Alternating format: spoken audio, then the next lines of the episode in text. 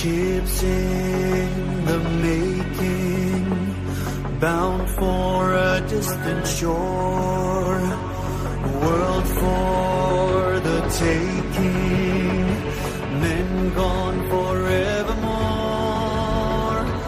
boarding and setting Sexto Continente. Dirigido por el obispo de San Sebastián, Monseñor José Ignacio Monilla.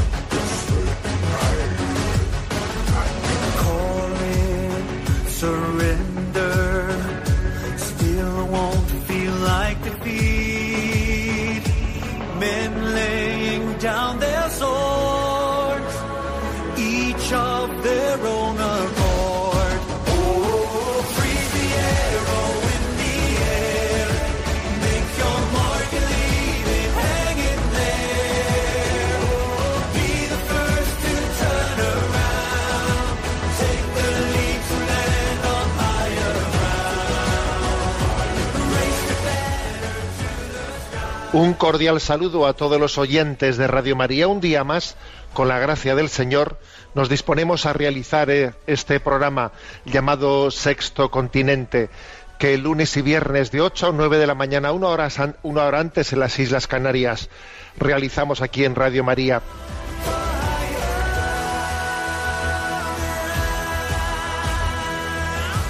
En medio de tantas noticias, tantas noticias de las que intentamos hacernos eco en este programa de Sexto Continente, no habíamos comentado todavía el hecho de que ha acontecido en diversos lugares, han acontecido episodios de ataques, agresiones a determinadas imágenes pues que representan la historia, ¿no? que pre- representan las raíces históricas. Fray Junípero Serra, eh, la imagen de Isabel la Católica, algunas veces sencillamente desde agresiones por parte de activistas y otras veces desde determinadas decisiones de políticos que decidan que deciden retirarlas, en una especie de revisionismo histórico que a mí me ha hecho recordar y quiero compartir con vosotros una, una cita de Juan Manuel Prada que en uno de sus escritos decía lo siguiente para alcanzar la masificación social es preciso desarraigar al ser humano, arrancar las raíces que lo nutren de una vida moral, intelectual y espiritual. Sí, eh, que no nos quede quepa la menor duda de que estos episodios que estamos contemplando forman parte de, ese, de esa estrategia de un nuevo orden mundial que quiere masificar en un pensamiento único y para poder hacerlo necesita desarraigar al, al ser humano, desarraigarlo de unas raíces históricas solamente cuando el hombre es desarraigado, es desvinculado, entonces puede ser perfectamente manipulado en un pensamiento único, en una masificación social. Nos puede parecer, ¿no? Nos puede parecer que esas iniciativas están hechas por personas sin cabeza, pero quizás no debemos de pensar que sean tontos, sino más bien listos asintomáticos. ¿eh? En el sentido de que hay una verdadera estrategia, ¿eh? estrategia en ese, en ese desarraigar la cultura actual de todas sus raíces para así poder manipular mejor al hombre. Queremos desde Sexto Continente tener también una palabra de iluminación de cuanto acontece, ¿no? Entroncando al hombre de hoy en sus raíces, si somos algo, somos gracias a que podemos subirnos sobre los hombros de quienes nos han precedido. Sexto Continente es un programa que tiene interacción con los que son usuarios en redes sociales, en Instagram y en Twitter, a través de la cuenta arroba obispo munilla, a los que son usuarios, con los que son usuarios de Facebook a través de la cuenta que lleva mi nombre personal de José Ignacio Munilla y recuerdo que hay una página web multimedia www.enticonfio.org en el que podéis encontrar todo el material de evangelización que hemos ido generando, incluidos también los programas anteriores de Sexto Continente, que encontráis también en el podcast de Radio María.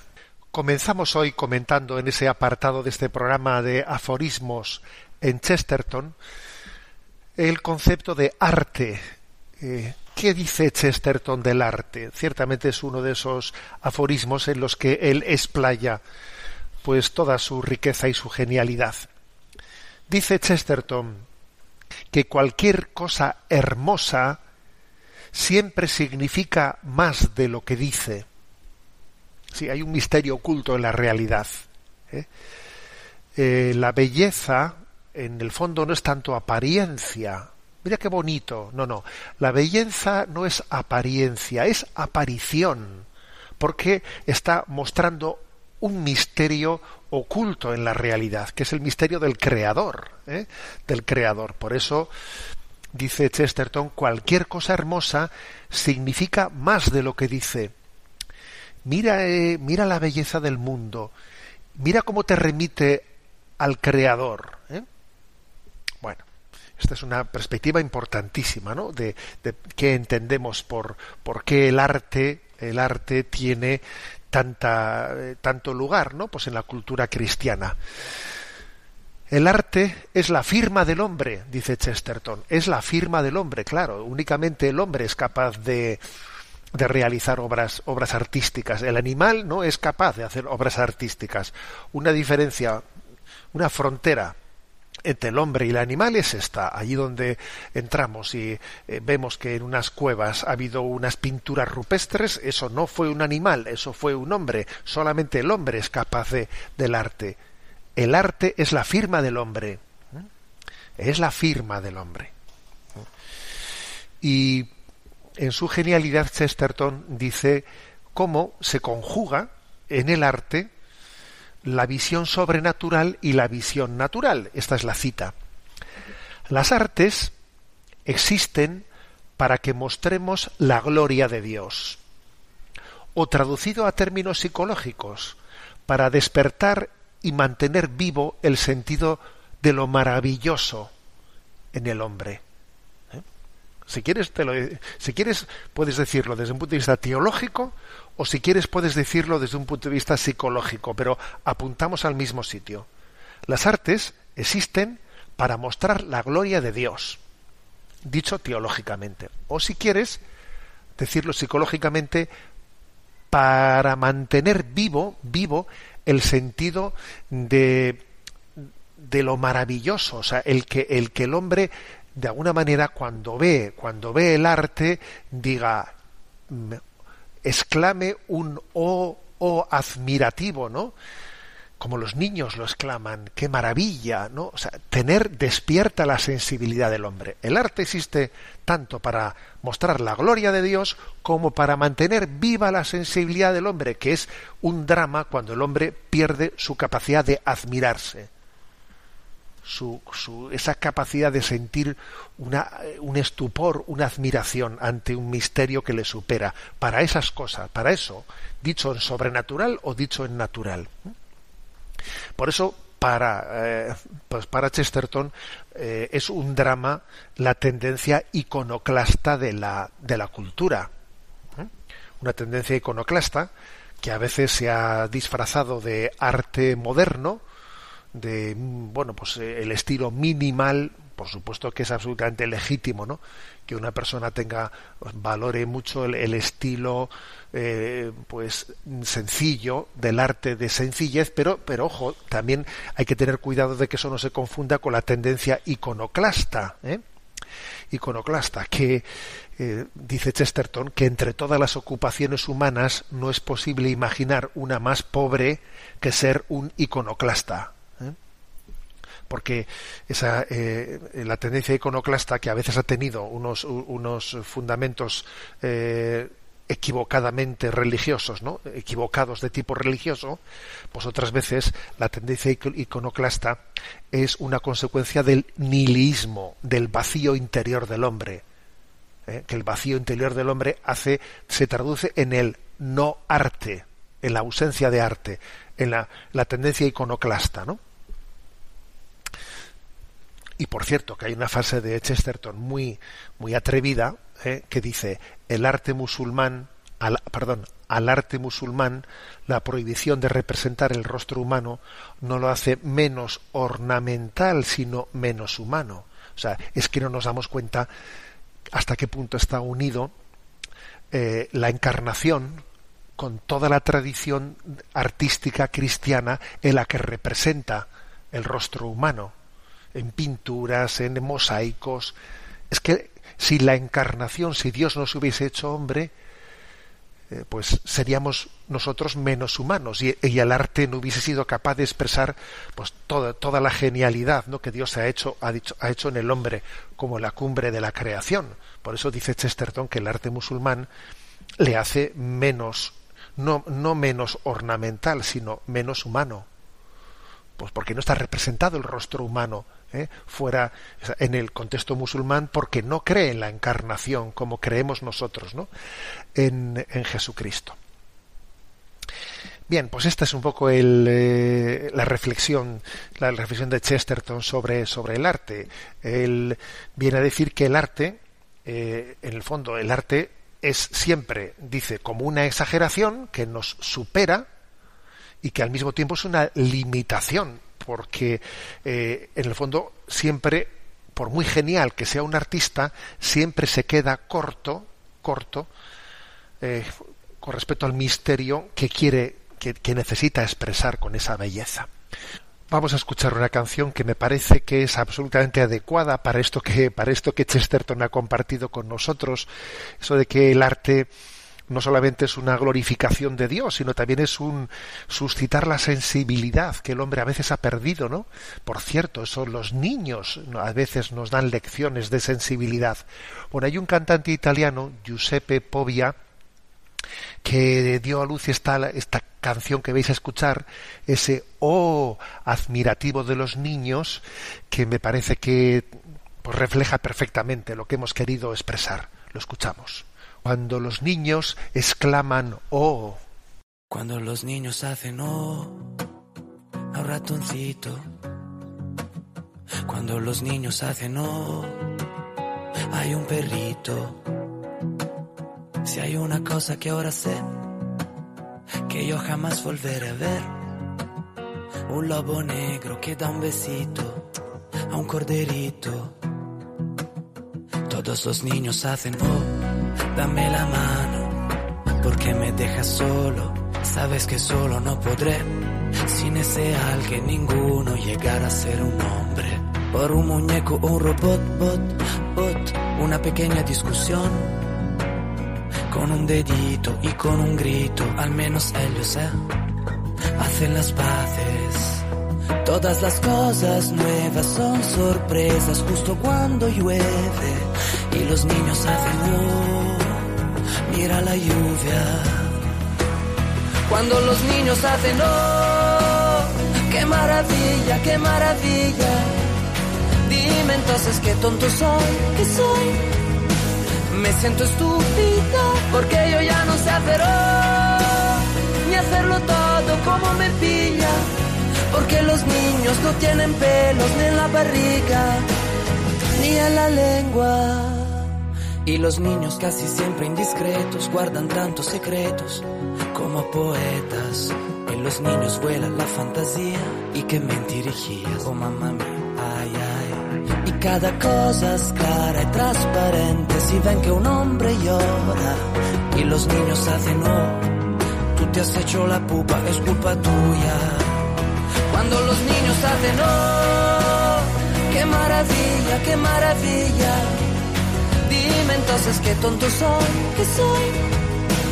Me siento estúpido porque yo ya no sé hacer ya no me acuerdo de aquel sereno, de aquella llave que abre la puerta, mis dulces sueños.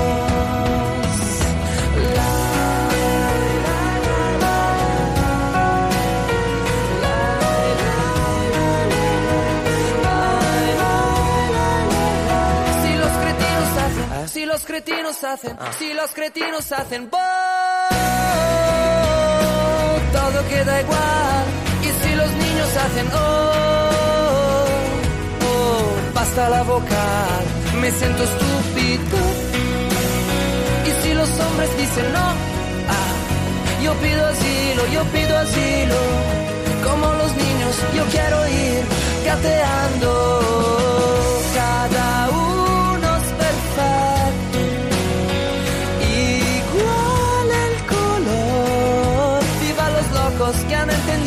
que es el amor.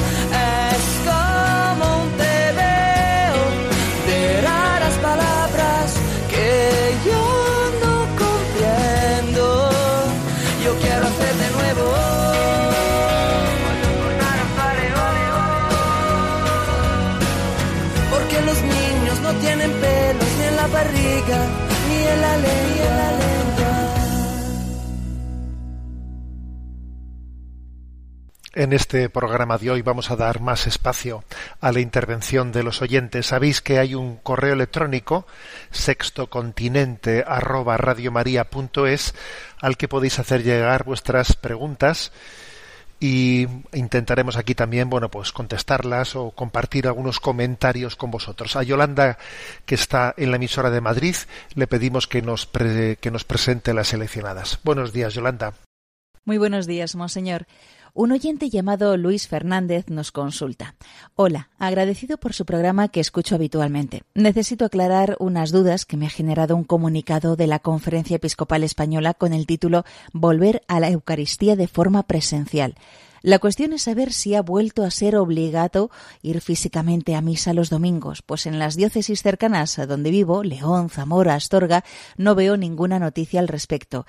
Me genera dudas, pues algunos tenemos familiares inmunodeprimidos por patologías severas y me genera ciertos reparos. Sin otro particular, un afectuoso saludo. Bien, en primer lugar aclarar que ese comunicado al que se refiere el oyente, que tiene como título Volver a la Eucaristía de forma presencial, bueno, forma parte de una declaración final después de la reunión de la permanente de los obispos de la conferencia episcopal que ha tenido lugar pues en este mes de, julio. ¿eh? En, el que bueno, ha parecido oportuno. Es verdad que, digamos una cosa, la conferencia episcopal es un órgano de coordinación que no sustituye eh, ni anula en ningún momento la potestad del obispo ordinario en cada diócesis, ¿no? Pero eh, es bastante significativo, pues que en esa en ese comunicado conjunto haya parecido oportuno decir que es un momento eh, para volver a la Eucaristía de forma presencial, después de que en ese momento del confinamiento pues se dispensase del precepto dominical en muchas diócesis bueno, yo, creo que la totalidad, ¿eh? y ahora, pues, este, claro, serán las diócesis cada una la que tenga que ver cómo se vuelve, eh, cómo se deroga esa dispensación del de, de, la dispensa, ¿eh?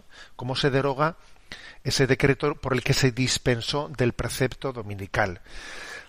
Algunas diócesis, como la diócesis del que, de San Sebastián, desde la que os hablo, lo que hemos hecho ha sido no hacer un decreto de derogación de esa dispensa, sino más bien decir, bueno, hasta ahora todos, eh, todas las eh, normas que se dieron con motivo del COVID quedan todas ya en suspenso. En este momento, pues centrémonos en esto y en esto. A veces sin necesidad ¿no? de hacer un decreto explícito de derogación de aquel decreto en el que se eximía del precepto dominical, basta con decir quedan derogadas, ¿eh?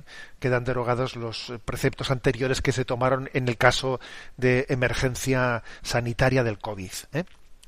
Alguna diócesis explícitamente ha hecho decreto por el que queda eh, derogado la exención del precepto dominical, pero bueno, eh, creo que más, vamos, aunque desconozco la fórmula concreta que haya utilizado cada diócesis, pues yo creo que en la totalidad de las diócesis estamos en las mismas, ¿no? Estamos en la misma, en la misma situación. Obviamente, no tenemos que aprender a convivir ¿eh? con esta situación. Se han tomado las medidas de precaución que las autoridades nos han dicho y tenemos que volver a la forma presencial, ¿eh? a la forma presencial de asistencia a la Eucaristía. Y además también yo creo que cuando la permanente ha hecho esta, este comunicado, lo ha hecho porque, eh, aunque la realidad no es la misma en todos los lugares, se ha observado que en algunos lugares pues se ha producido pues un, un cierto retraimiento, ¿no? Un cierto retraimiento y por ejemplo acontece que van más personas a las misas de diario, pero igual van menos personas a las misas dominicales, ¿eh? Y una serie de fenómenos pues que mm, no son deseables. ¿eh? Lo de más personas a las misas de diario sí es deseable, obviamente, ¿no? Pero no, no, no lo segundo, ¿eh? No, bueno, entonces yo creo que este comunicado es como una llamada también, ¿no? Pues a, a la vuelta a la normalidad y a que tengamos cuidado de que se haya generado en nosotros un retraimiento motivado por una especie de pánico social que se ha generado, que es un pánico que es que el miedo a veces es irracional, ¿eh? el miedo tiene mucho de irracionalidad y entonces es posible que nos haya retraído mm, indebidamente. ¿eh? Vale. Dicho esto, dicho esto, aunque digamos se haya derogado ¿eh? la dispensa dominical, eso no quiere decir que una persona pues en una situación como la que el oyente en la pregunta formula, porque la, en la pregunta dice que le generan dudas porque tiene familiares inmunodeprimidos con patologías severas. Bueno, a ver, puede haber obviamente una persona con patologías severas en las que sin necesidad de que la Iglesia dé un decreto de dispensa de la asistencia dominical, esa persona tenga unas circunstancias en las que está está perfectamente, digamos, justificado el que no asista presencialmente a la Eucaristía. Esto la Iglesia lo ha dicho siempre, ¿eh? que no tiene obligación de asistir a la Eucaristía quien por una, razón, una razón mm, seria o grave, ¿no? Pues de, tipo de imposibilidad de dispensar, de, en el, de disponer de ese tiempo, de tener que atender otras pues otras obligaciones que no puede dejarlas o bien por motivos de salud eh, pues uno no si tiene esas situaciones eh, pues no tiene obligación de asistir a misa el domingo. Pero para, para, eso no hace falta eh, no, hace falta que esté en vigor en vigor un decreto de dispensa general para todo el mundo del precepto dominical, porque cuando se hace un, un, decreto como ese es algo genérico para todo el mundo y un caso como el que dice el oyente, bastaría que uno lo discierna desde su situación personal. Hombre, si un familiar dice que tiene una patología severa inmunodepresiva tal tal bueno pues es que puede ser puede ser una razón personal ¿eh? para no acudir a la Santa Misa pero me parece ¿no? que ese comunicado de la permanente de la conferencia episcopal volver a la Eucaristía de forma presencial pues era era obviamente no importante necesario y además también digamos que salimos de esta valorando mucho no también la, la, participación en la Eucaristía a través de medios de comunicación la valoramos mucho y no queda derogada y de hecho en muchos lugares hemos mantenido formas de transmisión de la Eucaristía que se introdujeron con motivo de, de, de, esa, de ese confinamiento, pero que hemos visto que conviene mantenerlas más allá ¿eh? de esta crisis. Bueno, damos paso a la siguiente pregunta. Un oyente cuyo nombre preservamos nos plantea, Monseñor Monilla, paz y bien en Cristo Jesús. He escuchado sus reflexiones sobre la amistad. La consulta que le hago es la siguiente. Conozco a una señora muy culta, espiritualmente inmejorable, ya que tiene un alma limpia como la patena, cristiana como la primera. Después de dos años de relación, hemos llegado a querernos incondicionalmente, respetando el estatus de cada uno, ya que estamos casados, pero como le digo, nos respetamos al máximo. La pregunta es la siguiente. ¿Es pecado querer a una mujer que se da incondicionalmente, que se preocupa por la salud y el bienestar mío? En mis oraciones a Dios misericordioso pido perdón por si he pecado queriendo a esta maravillosa mujer.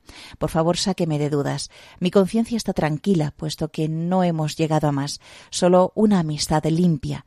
Dios le guarde por muchos años. Amén. Bueno, recordaréis que dentro de la sección eh, de aforismos en Chesterton comentamos el tema de la amistad y supongo que es de ahí de donde ha partido esta pregunta de este oyente, ¿no? Bueno, la pregunta, la pregunta yo creo que también da pie, da pie para, para decir, a ver, ¿se puede tener amigos en el sentido pleno de la palabra, pues que, que sean eh, de- del otro sexo. ¿eh? O sea, pues un chico puede tener una amiga, una amiga puede tener un chico, por supuesto que sí. ¿eh? Por supuesto que se puede tener un amigo en el sentido profundo de la palabra que no sea ¿no? De- de- de su propio ¿eh? de su propio género, de su propio sexo. Bien. Eh, pero dicho esto, dicho esto, es verdad, es verdad que sería ingenuo por nuestra parte si no dijésemos que esa amistad que uno tiene, pues con un, con una, una- si él es chico con una chica o si es chica con un chico, tiene que tener también un cuidado especial para no confundir las cosas y para no para no confundirnos nosotros mismos y para no confundir a los demás. ¿eh? ¿Por qué? Pues porque digamos el, el tentador que se caracteriza por confundir, ¿eh? por confundir, pues eh, también sabe hacerlo en el nivel de los sentimientos y de los afectos, etcétera. ¿eh? Entonces, eh, dicho esto, creo que hay que ser como muy sincero, muy sincero con nosotros mismos para no meternos goles en propia meta y para que las cosas no queden todo en el terreno subjetivo de lo que a mí me parece, ¿eh? pues eh, porque es fácil, ¿no? En el terreno subjetivo, pues uno de eh, no ser plenamente sincero consigo mismo, es bueno objetivar un poco, ¿no? Y por ejemplo, pues el oyente este dice, ¿no? bueno, yo tengo yo tengo una amistad con una mujer que, que es una amistad limpia, pero tengo un poco una especie de necesidad de preguntar si, si es correcto el que pues el que tengamos un nivel de, de intimidad, eh, por supuesto sin ningún aspecto sexual, pero que en el que nos preocupamos por uno por la amistad del uno, del bienestar del otro, etcétera, y cada uno estamos casados. A ver, eh, esa amistad, eh, ese gra- grado de relación de amistad, soportaría o soporta que su cónyuge, su esposo o su esposa sea conocedor de ello? Porque eso es una pregunta objetiva. ¿eh? A ver, yo tengo que estar ocultándole a mi mujer que tengo este grado de amistad con esta mujer. Si tengo que estar ocultándoselo, voy mal.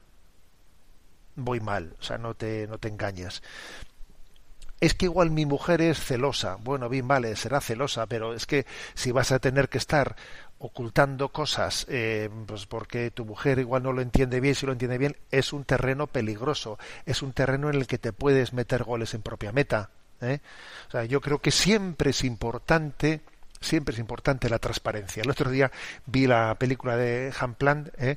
esta película sobre la historia de Abby Johnson el tema del aborto y hubo una frase que ella que allí suena, ¿no? Pues la película es en la que ella cuando era adolescente bueno perdón adolescente no o sea en la etapa digamos eh, adulta adulta pero joven todavía de su vida pues tuvo eh, o sea cometió dos abortos que ocultó a su madre que ocultó a su madre no entonces ahí ella dice en un momento determinado eh, no hagas nunca algo que tengas que ocultárselo a tu madre. Mal asunto. Si tú te, ves en la tesitura de hacer algo que mm, no puedes contárselo a tu madre, que necesitas ocultárselo a tu madre, bueno, ya con eso mm, ya hemos ya hemos discernido. No quiere decir que todo lo que se le puede decir a una madre está bien hecho, ¿eh? porque también hay madres que, que incluso inducen a sus hijos a- a sus hijas a abortar. Ojo con eso. Pero ya esto otro es importante. No hagas algo que necesitas ocultárselo a tu madre para poder hacerlo. ¿Eh? Mal asunto. Bueno, pues yo aquí diría lo mismo. A ver, esta amistad que tengo yo con esta chica, eh, pues puede tener algo, algo de, de, de un terreno peligroso. ¿eh? A ver, tú está, es- eso lo tienes eh, eh, ocultado o no suficientemente compartido con, en tu matrimonio. Y ya con esa pregunta ya hemos solucionado el 95% de la duda, ¿eh? Porque, pues porque obviamente tiene que ser prioritaria la relación matrimonial. ¿eh? Tiene que ser prioritaria la relación matrimonial, ¿no? Y no se puede supeditar la relación matrimonial a las relaciones de amistad. Más bien tiene que ser al contrario.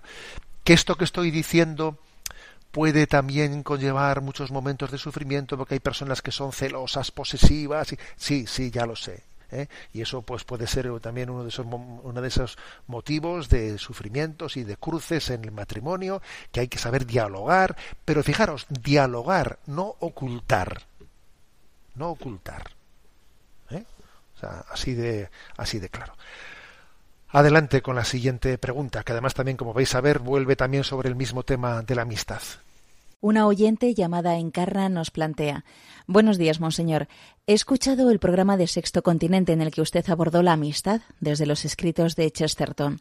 Me gustaría decirle una cosa que me preocupa. En nuestra vida hemos tenido amistades sanas, pero ahora me da pena. Se ven dos chicas juntas o dos chicos juntos y ya no se piensa en que son amigas o amigos. Incluso les llegan a hacer bromitas que si se quieren.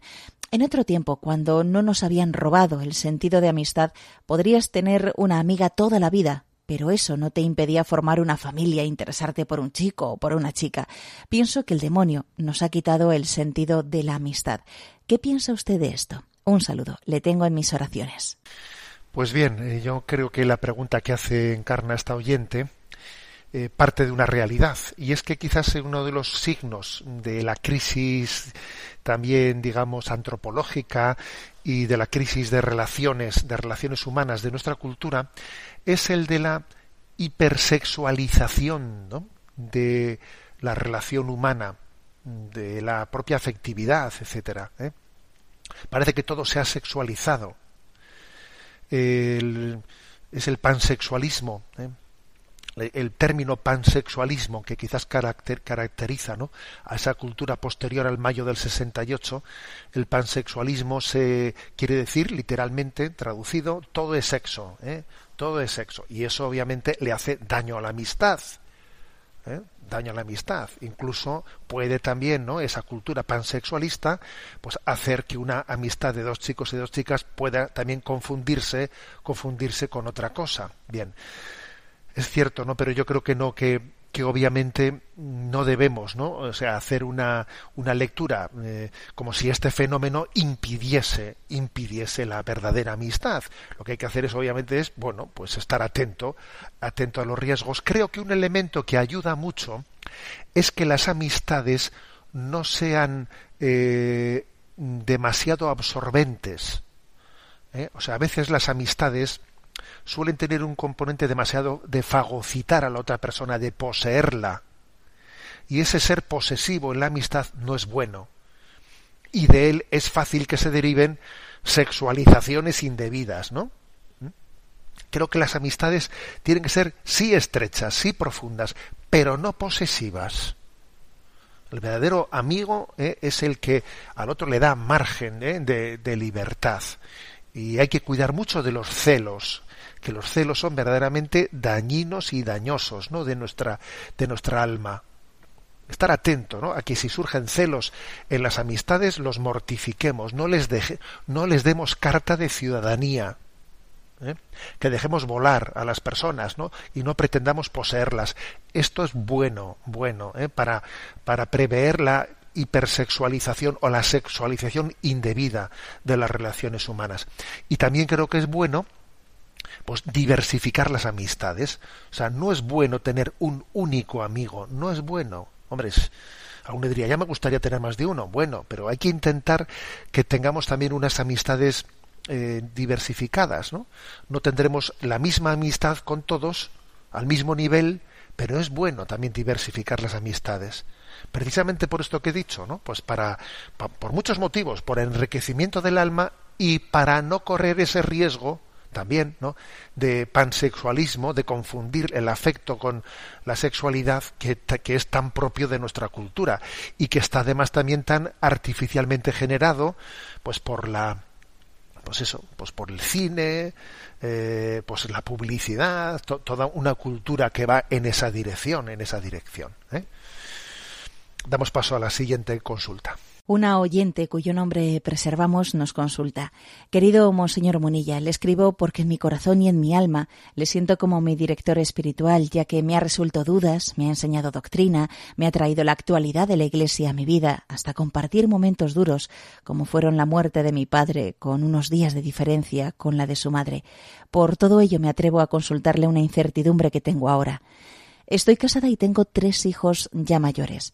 Soy bibliotecaria por mis estudios universitarios y por vocación.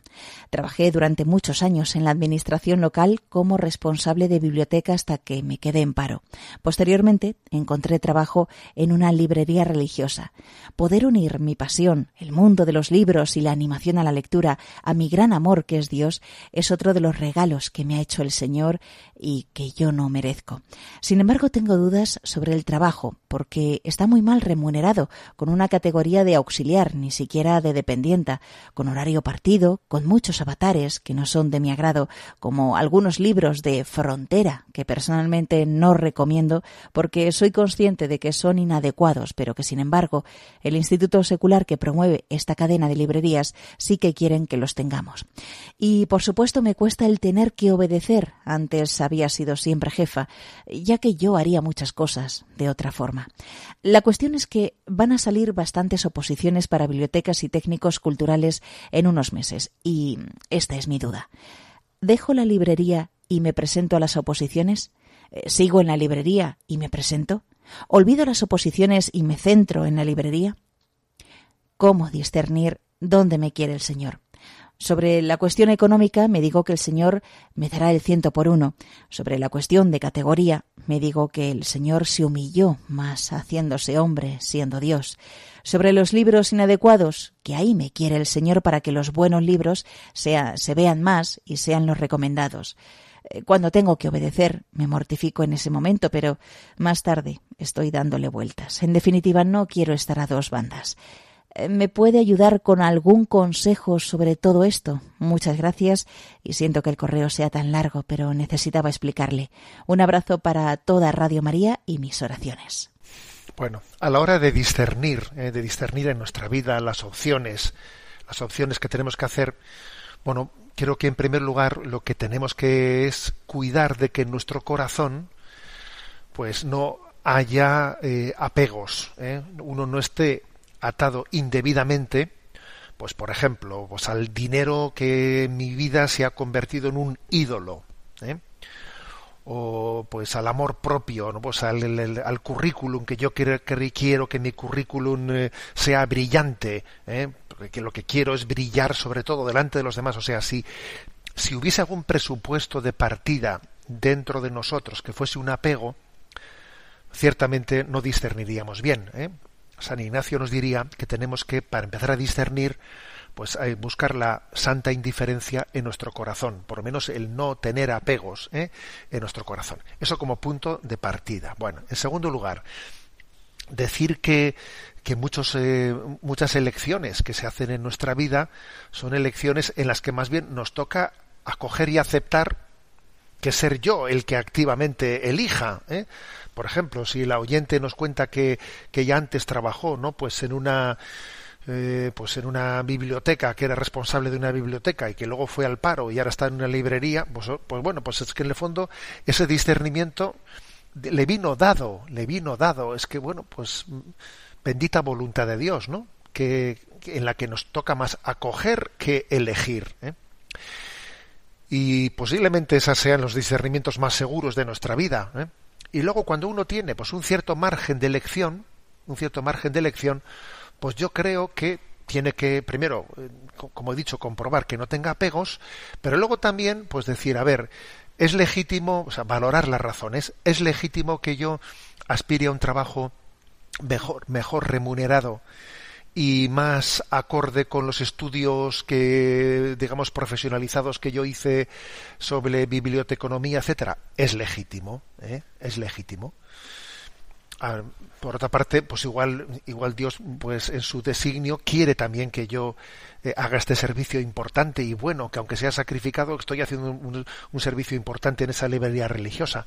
Bueno pues hay razones en pro y razones en contra. A mí me parece que en una en una eh, pues en un dilema como ese, ¿qué es lo que haría? Hombre, pues yo lo que haría sería seguir en la librería y al mismo tiempo presentarse a las a las eh, a- pues a esas oposiciones, las dos cosas al mismo tiempo, ¿eh?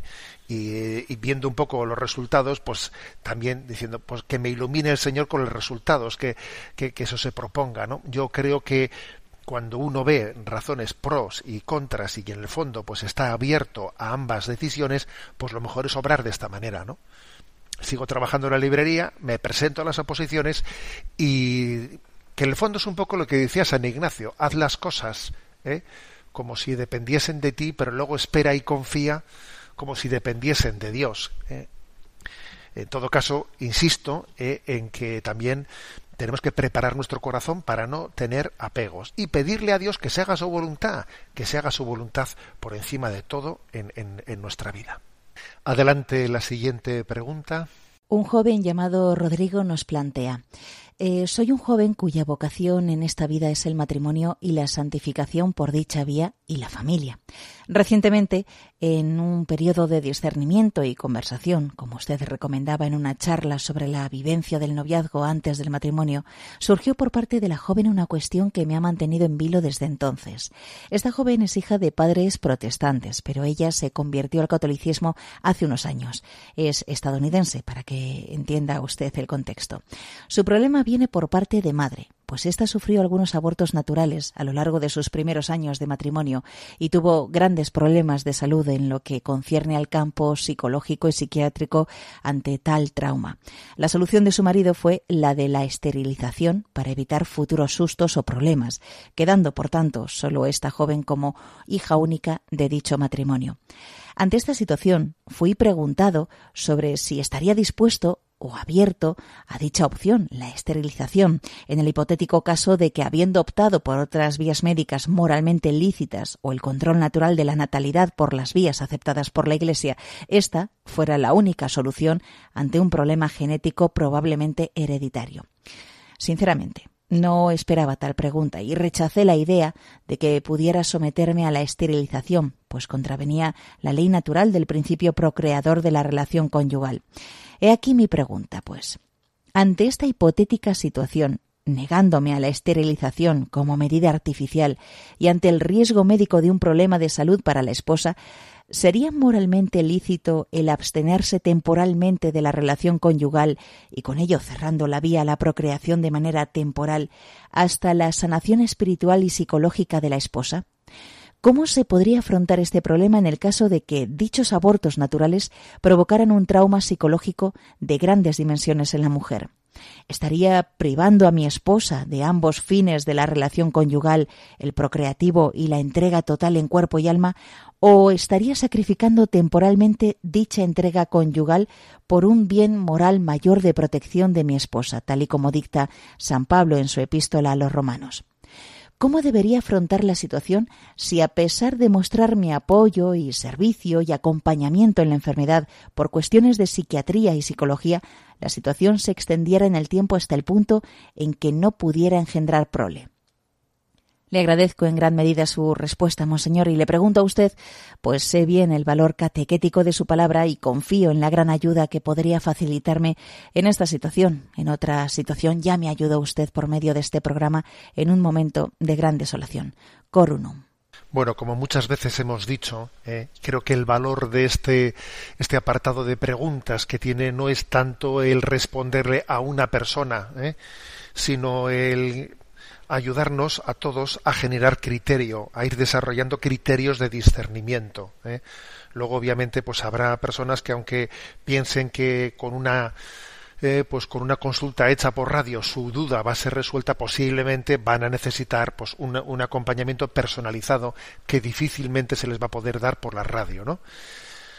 Eso de que alguien pueda tener pues un director espiritual desde una radio pues no no no es posible ¿eh? no es posible creo que ¿eh? lo que hacemos aquí es más bien ayudar un poco a todos a, ir creando criterio para el discernimiento entonces bueno con respecto a lo que Rodrigo ha, planteado primero decir que vamos pues que le felicito porque porque respondió con con rectitud cuando se le planteó esa posibilidad de decir a ver yo eh, estaría dispuesto a una esterilización ¿eh?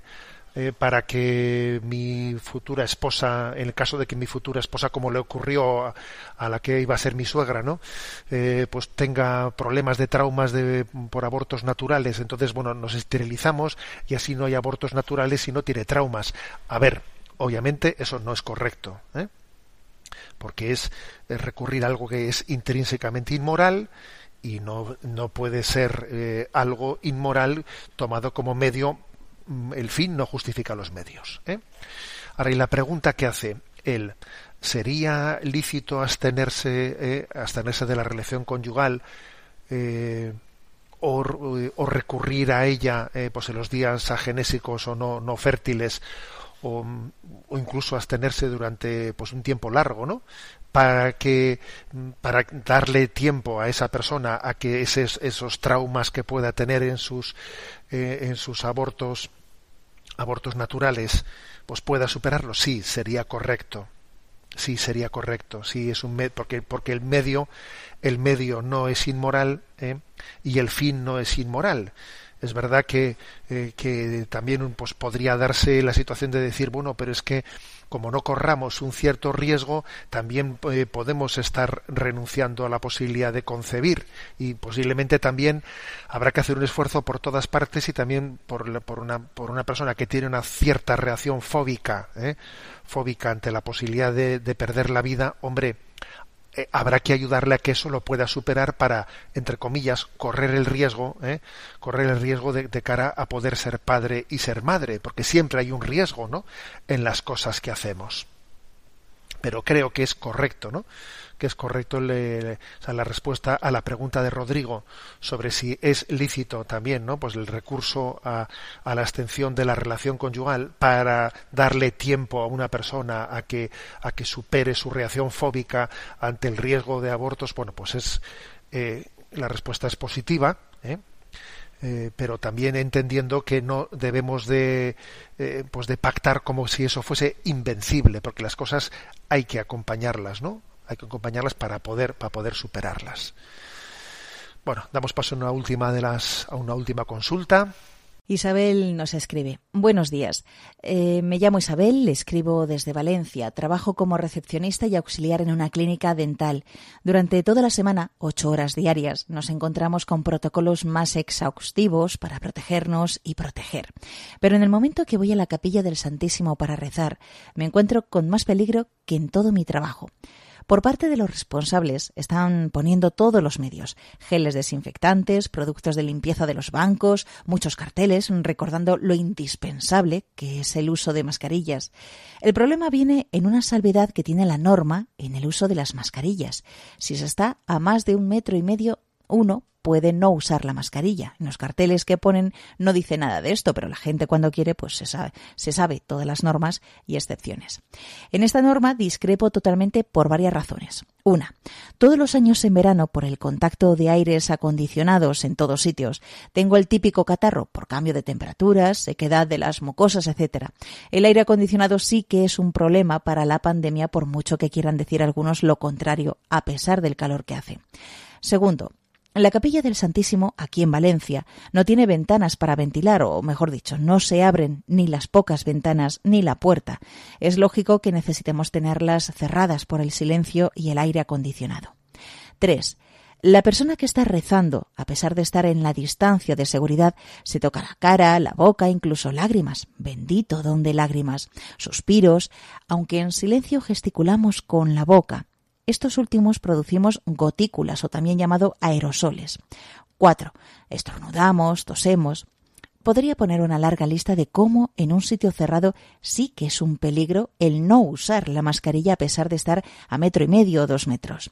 Ayer mismo, de todas las personas que estábamos en la capilla, nadie llevaba la mascarilla puesta excepto otra señora y yo. Después nos quejamos de los bares. Repito que por parte de los responsables de la capilla están poniendo todos los medios. Por estas razones y muchas más, le pido que se promueva el endurecimiento de esta norma, que se sancione a las personas que no usen la mascarilla en sitios cerrados. Eso solo lo pueden hacer los poderes públicos, pero no lo harán si no lo pedimos nosotros. Cuanto antes nos pongamos serios en este tema, más pronto saldremos. Tal vez alguien se pregunte por qué esta petición en la capilla y no en la Eucaristía. Es muy sencillo, porque en la Eucaristía tenemos al sacerdote, que si ve algo que ponga en peligro a otras personas, para la Eucaristía y lo dice. En la capilla, si alguien rectifica a otro, les da igual. Gracias por su tiempo y que Dios le bendiga. Postdata, lo de rectificar al hermano con misericordia no funciona. Pasan de todo. Lo de pedir que se multe por no usar mascarilla no es por venganza ni castigo, es porque hay gente que si no le tocas el bolsillo no se mueve. Y bien. Bueno, voy a decir que este tipo de, de- de preguntas han llegado bastantes al correo de sexto continente arroba radiomaria.es que no las he contestado pues porque porque me ha parecido que meterme en esos berenjenales no era eh, no, no, no era prudente no pero bueno como han llegado muchas he seleccionado esta eh, y voy a dar un par de, san- algunos elementos de discernimiento Supongo que me voy a buscar algún amigo con esta respuesta, como he dicho en otras ocasiones, pero lo hago, desde el deseo de ayudar y de acertar. Vamos a ver. eh, ante, ante la situación eh, en la que estamos, tiene para, para poder evaluar si nuestra respuesta y nuestra disposición es, es la correcta, es la prudente, es muy importante que tengamos en cuenta cada uno cuál es un poco nuestra caracteriología o nuestra sensibilidad de partida, para después acertar bien en el discernimiento. Si una persona tiende a ser aprensiva, si una persona tiende a ser un poco eh, hipocondríaca, eh, si tiende a ser mm, demasiado asustadiza, etcétera, es muy difícil, eh, es muy difícil que, que discierna bien. Su discernimiento va a estar condicionado por ese, por, por- esas características. ¿eh? Si una persona, por el contrario, pues tiende a ser más bien insensible, eh, poco cuidadosa, más bien dejada, eh, bueno, pues esta persona va a estar, mm, cuando discierna sobre qué, es lo prudente, va a estar condicionada por esa eh, insensibilidad o esa falta de cuidado en su vida ordinaria. Entonces, eh, yo creo que hay que tener mucho cuidado que nuestro discernimiento esté muy condicionado por nuestra psicología de partida. ¿eh? Entonces, porque es que además, eh, cuando una persona tiene una psicología que pues que tiende a ser aprensiva, hipocondríaca, etcétera, etcétera, bueno, eh, entonces eh, este este tipo de pandemias, este tipo de situaciones, pues claro, o sea, le, puede ser para ella un caldo de cultivo de tensiones interiores y de bueno, y de sufrimientos innecesarios. Cuando una persona tiende a ser, pues, por el contrario, ¿no? Por el lado contrario, pues digamos, eh, mm, más bien insensible, indoliente, poco cuidadosa, poco responsable, etcétera, más bien dejada, como se dice, pues hombre, pues es un peligro también para la sanidad pública, ¿eh? Porque no se puede dar, o sea, no, no, no puede calibrar que sus acciones tienen consecuencias para los demás. Entonces, yo personalmente creo que nosotros no tenemos que apuntarnos a pedir a ser más papistas que el Papa. ¿eh? Eh, Entendemos, es que deberían de, de imponer eh, la, la- pues la mascarilla siempre. A ver, hay una norma, que es que la mascarilla debe de llevarse cuando no se puede guardar una distancia de metro y medio. Bueno, pues ya está. Nosotros a obedecer a obedecer la norma. Creo que en este tipo de situación, como yo ya he dicho en más de una ocasión, hay que tener un criterio de obediencia a las normas que las autoridades pongan.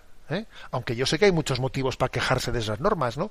Y, motivos para, pues para discutirlas. ¿eh? Claro que los hay. ¿eh?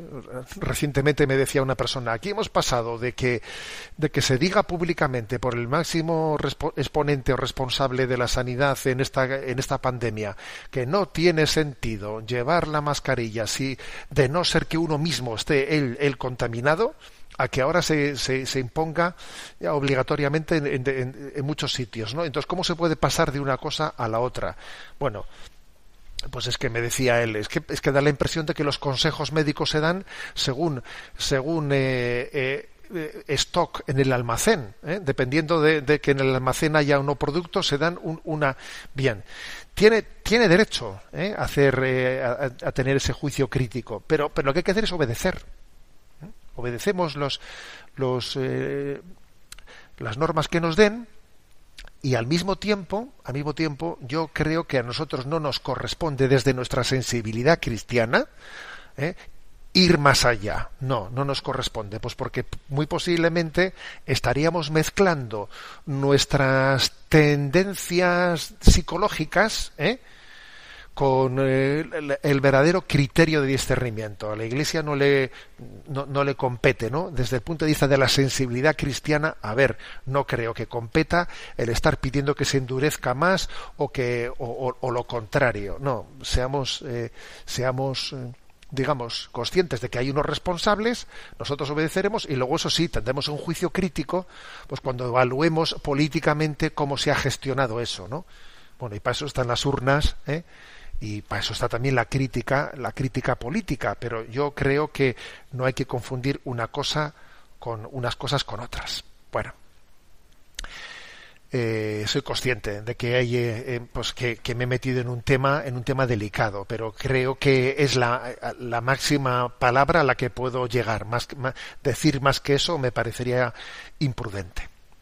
Tenemos el tiempo cumplido. La bendición de Dios todopoderoso Padre Hijo y Espíritu Santo descienda sobre vosotros. Alabado sea Jesucristo.